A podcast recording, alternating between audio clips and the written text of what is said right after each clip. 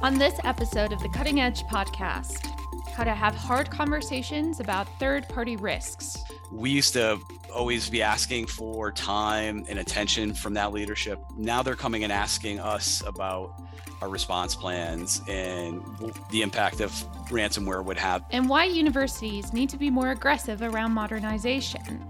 When you think about agility, how to be more efficient in higher education to evolve and to innovate, modern IT infrastructure is kind of at the core, even though it's not visible for everybody.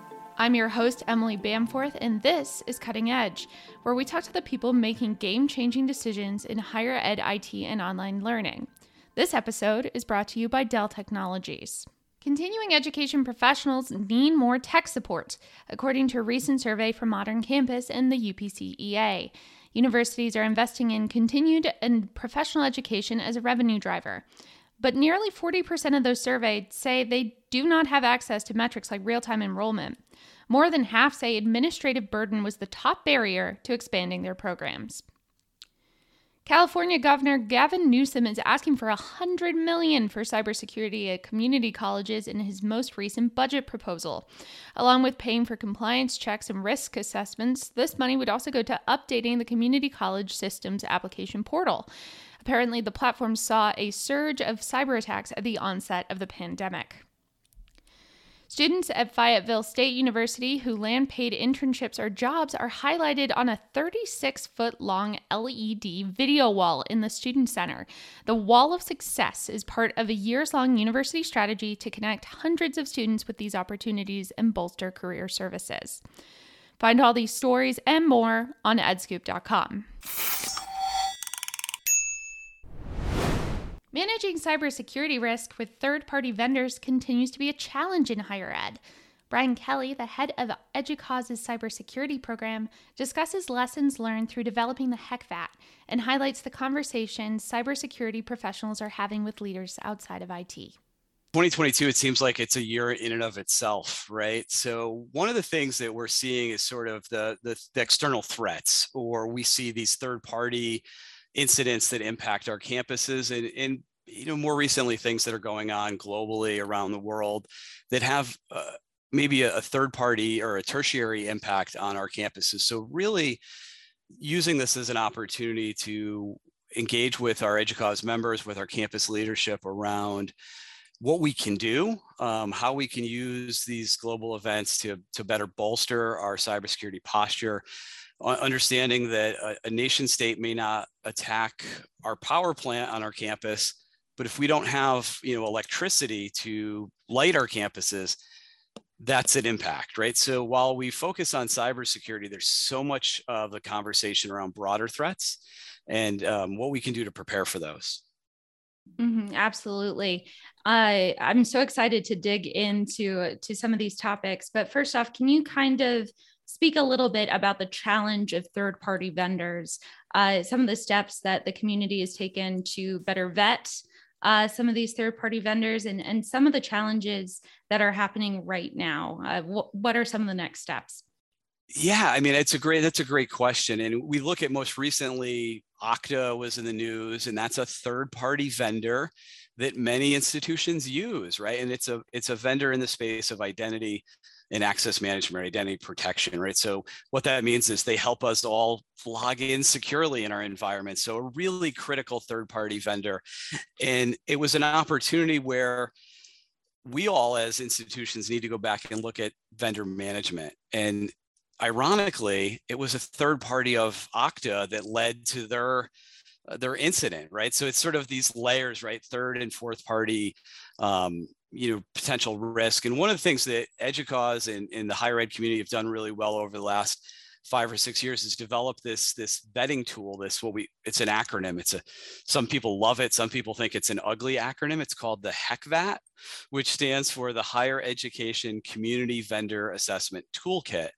And it's really taken off with our institutions our member institutions and higher ed in general not only educause members using it to vet the security risk of those third parties that they interact with. And if you think of most campuses have, you know, many, many third parties that they're working with. And what this allows for is a standardized set of questions that the vendor, the solutions providers can can answer, and then it can be shared amongst multiple campuses. So we're all um, asking the same questions, we're all getting the same answers, and through community, we can help reduce that risk in some degree. So sort of standardizing on risk assessments is one of the things that um, you can do. Um, you know, identifying, documenting whether whether you use the HECVAT or another another instrument for that third party risk is really important. Um, reviewing it annually. So we've gotten really good about um, when we onboard a new third party or new vendor or supplier, our procurement officers, our business officers are asking the right questions, but making sure too that we're going back and addressing uh, vendors, legacy vendors that we've had in our institutions for a long time, and understanding sort of that supplier life cycle and including sort of those annual third party reviews in that life cycle process. Yeah, absolutely. Uh, we'll get uh, back to Okta and, and some of the other uh, events of the of the month. It moves so fast. Um, but I, I I wanted to talk a little bit about the HECVAT and and some of the lessons learned. I think was it the five year anniversary or there was an anniversary for it, right?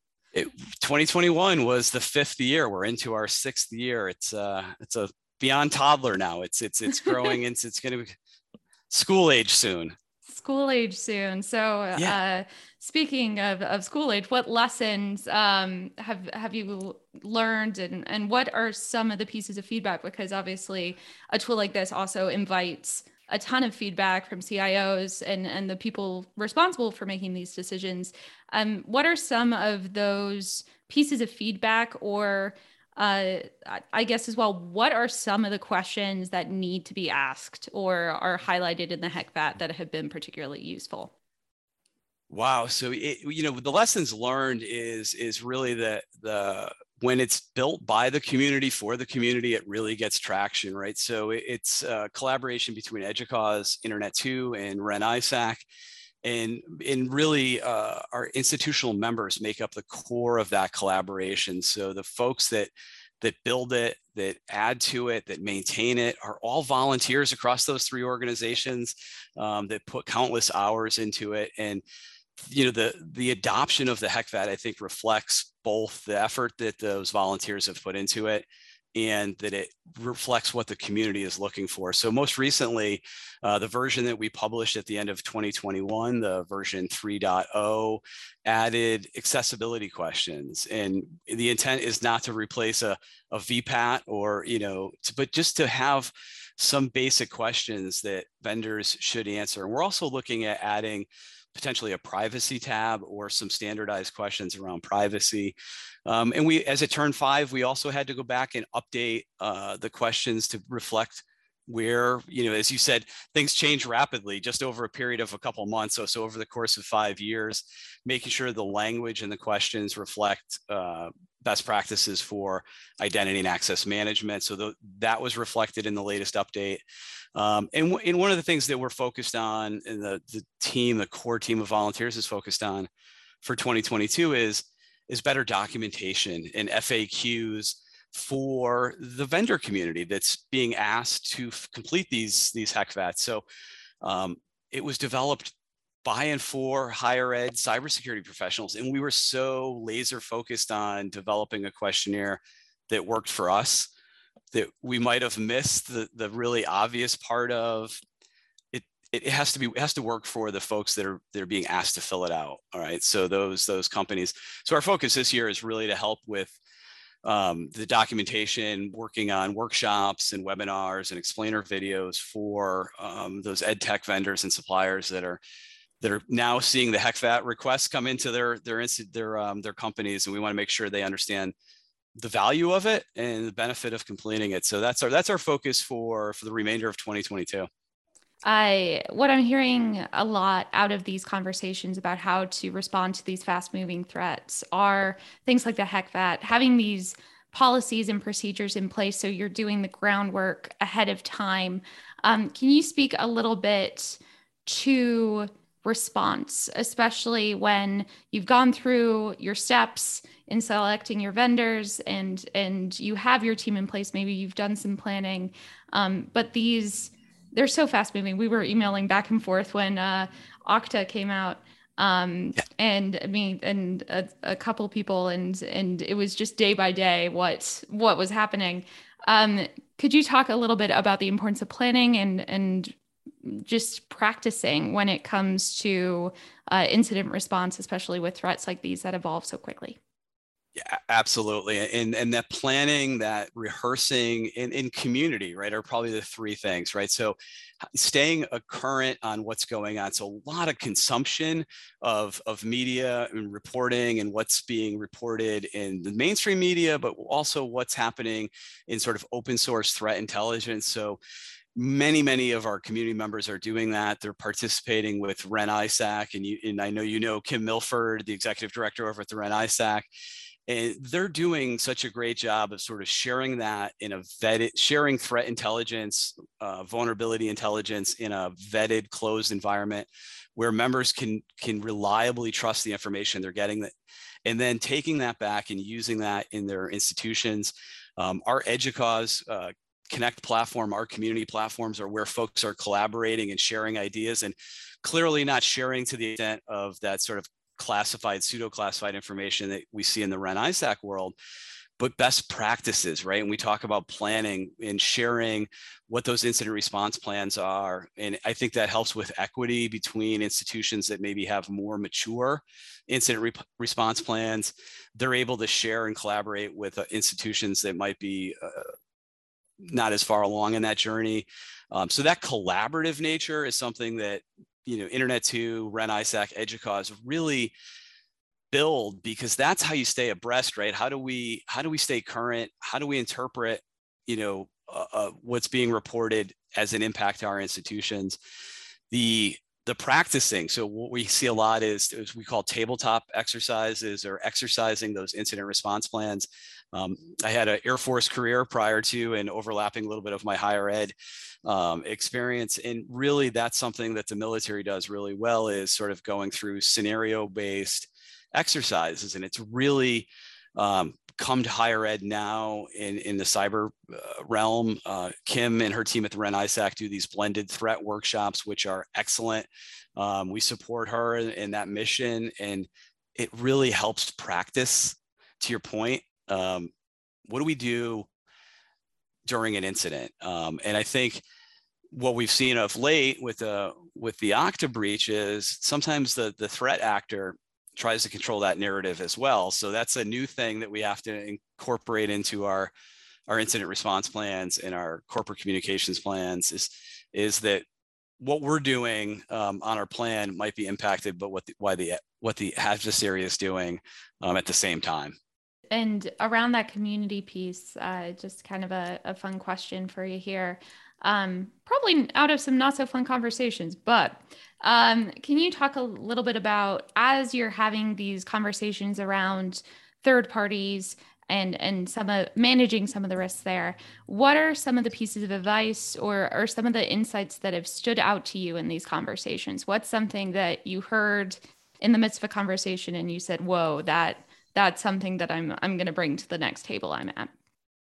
Yeah, I, I, think it really is the, the sort of the interest that we're seeing from our our our governing bodies and our institutions, right? So the presidents, the provosts, our board of trustees really engaging um, with the cybersecurity professionals on our campuses in a way that maybe pre-pandemic, pre sort of the the sort of changes in global cybersecurity threats hadn't asked um, where we used to always be asking for time and attention from that leadership. Now they're coming and asking us about our response plans and the impact of ransomware would have. So i think it's really helped you know that's sort of the wow factor is that you know our institutional leadership is is aware of the threat now and really engaged with um, our cybersecurity professionals. And it's something that i say often and i always give credit to david sherry at princeton who i believe is the first person that, that said this is around culture of cybersecurity or information security in general for years was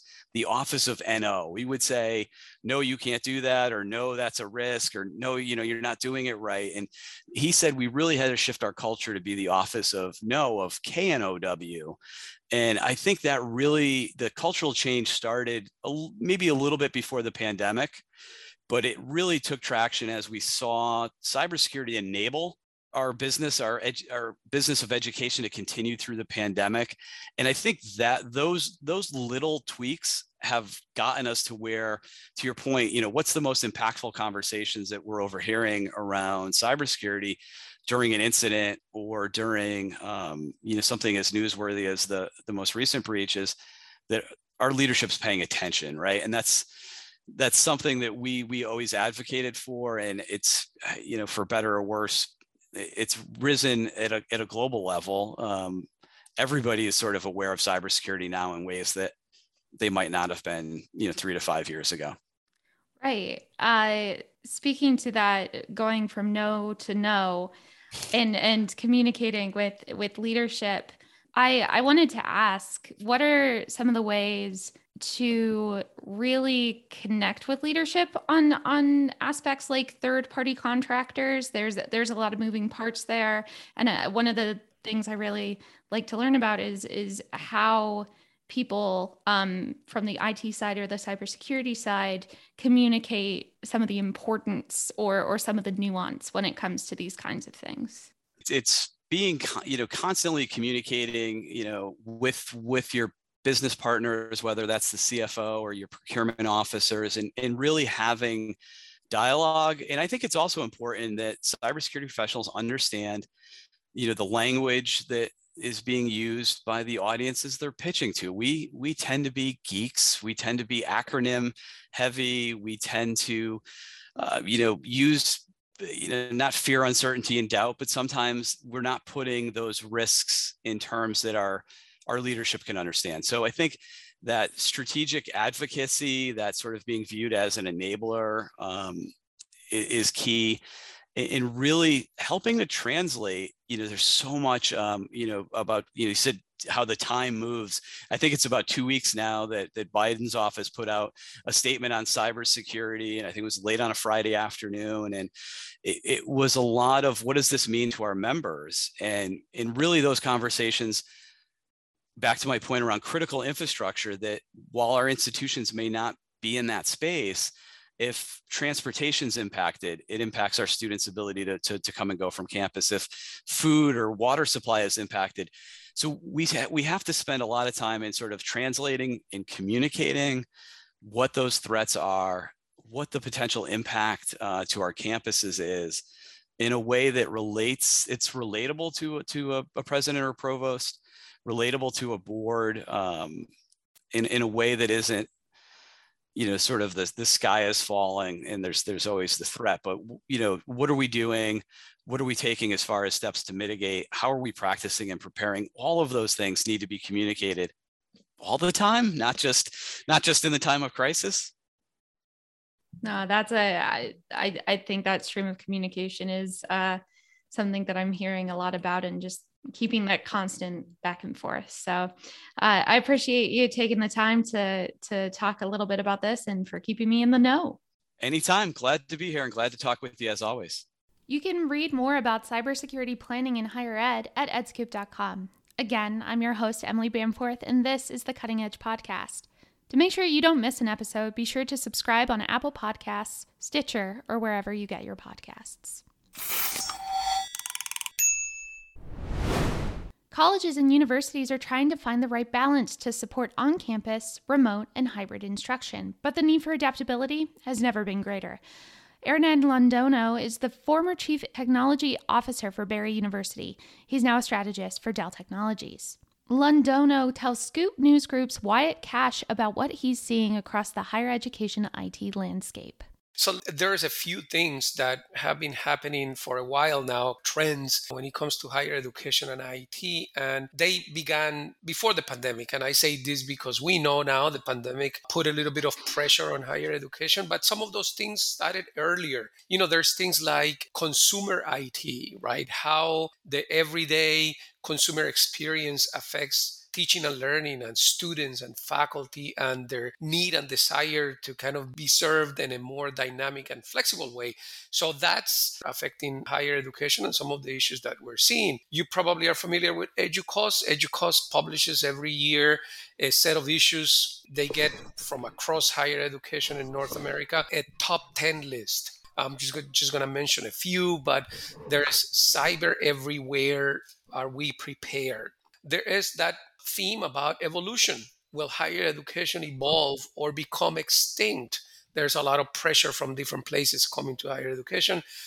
A very important one digital faculty for a digital future. And that's pretty much connected to the the way that I open my remarks today and that's related to how do we serve students where they are how do we create dynamic experiences for teaching and learning so that it can happen in a more organic and natural way so those are kind of some of the things that you know i'm seeing and all of us are seeing in higher education as some of the issues well, the EDUCAUSE list obviously covers a lot of territory. So, in that light, given the resource constraints that colleges and universities face, what's the business case for modernizing their IT infrastructure more specifically? Yeah, Listen, you know, when you think about agility, when you think about how to be more efficient in higher education, and I just mentioned a lot of pressure on higher education to evolve and to innovate, modern IT infrastructure is kind of at the core, even though it's not visible for everybody. If you think about platforms that are necessary to run the business of teaching and learning, if you don't have these modern platforms, it's probably very difficult to create these modern experiences. And I'm thinking of things like how do you access your streaming content today if you're a student or if you're faculty? It's very simple. It's a very simplified process and that doesn't happen with all technology. It happens with newer technology and that's kind of the trend now. How do we simplify the experience? How do we create less friction so that faculty and students can really spend time on the main mission of higher education, which is teaching and learning. Well, and then how are technology companies like Dell Technologies making it easier for colleges and universities to deploy and finance infrastructure upgrades and provide students and faculty, you know, the equipment that they need and do so more securely? Yeah, I think that's an amazing question because yes, the technology exists, but how does an institution of higher education get access to it? Understanding that budgets in higher education are not the same as budgets in other verticals in other industries. And so Dell Technologies, we're really mindful about that. And and we do a host of things. Anything from creating different consumption models how do we offer technology to be consumed? You know so there is flexibility. Do institutions of higher education want to do this as a service for example? In a leasing fashion do the institution of higher education want to acquire the technology as a capital purchase? All of these things you know are possible through dell financial services. So we're very in tune with kind of the needs of higher education and we are in the forefront of creating the different options through dell financial services and through our technology teams for different consumption models and different financing models so that institutions can really have different options when they need to access these technologies. Well, Hernan, can you talk about some examples where those types of modernization programs are giving colleges and universities kind of a more competitive advantage with students and faculty? Certainly. We have a very good recent case case of University of Texas at San Antonio. This is an institution with 34,000 students and it's an institution where we saw the convergence of different problems affecting the institution in, in different places. And some of those places were, for example, their high performance computing practice, which supports obviously the researchers, was not working optimally. And the reason for that was data access was a problem. Their storage system was a legacy storage system. And, and, the time that it took for researchers to access the data and the actual high performance computing to do the transactions of data was taking forever. And that was affecting, obviously, research and what scientists at San Antonio and that university um, call time to science. And, you know, super important when you're doing research. There was another problem with uh, their main uh, management platforms, the student information system, the uh, human resource uh, and financial management platforms, also in legacy infrastructure. And, and the interesting problem here was when it came time for registration and you see an influx of activity around you know when everybody's registering these platforms because of their backend infrastructure being legacy they were crashing they were having um, outages and students were were being affected.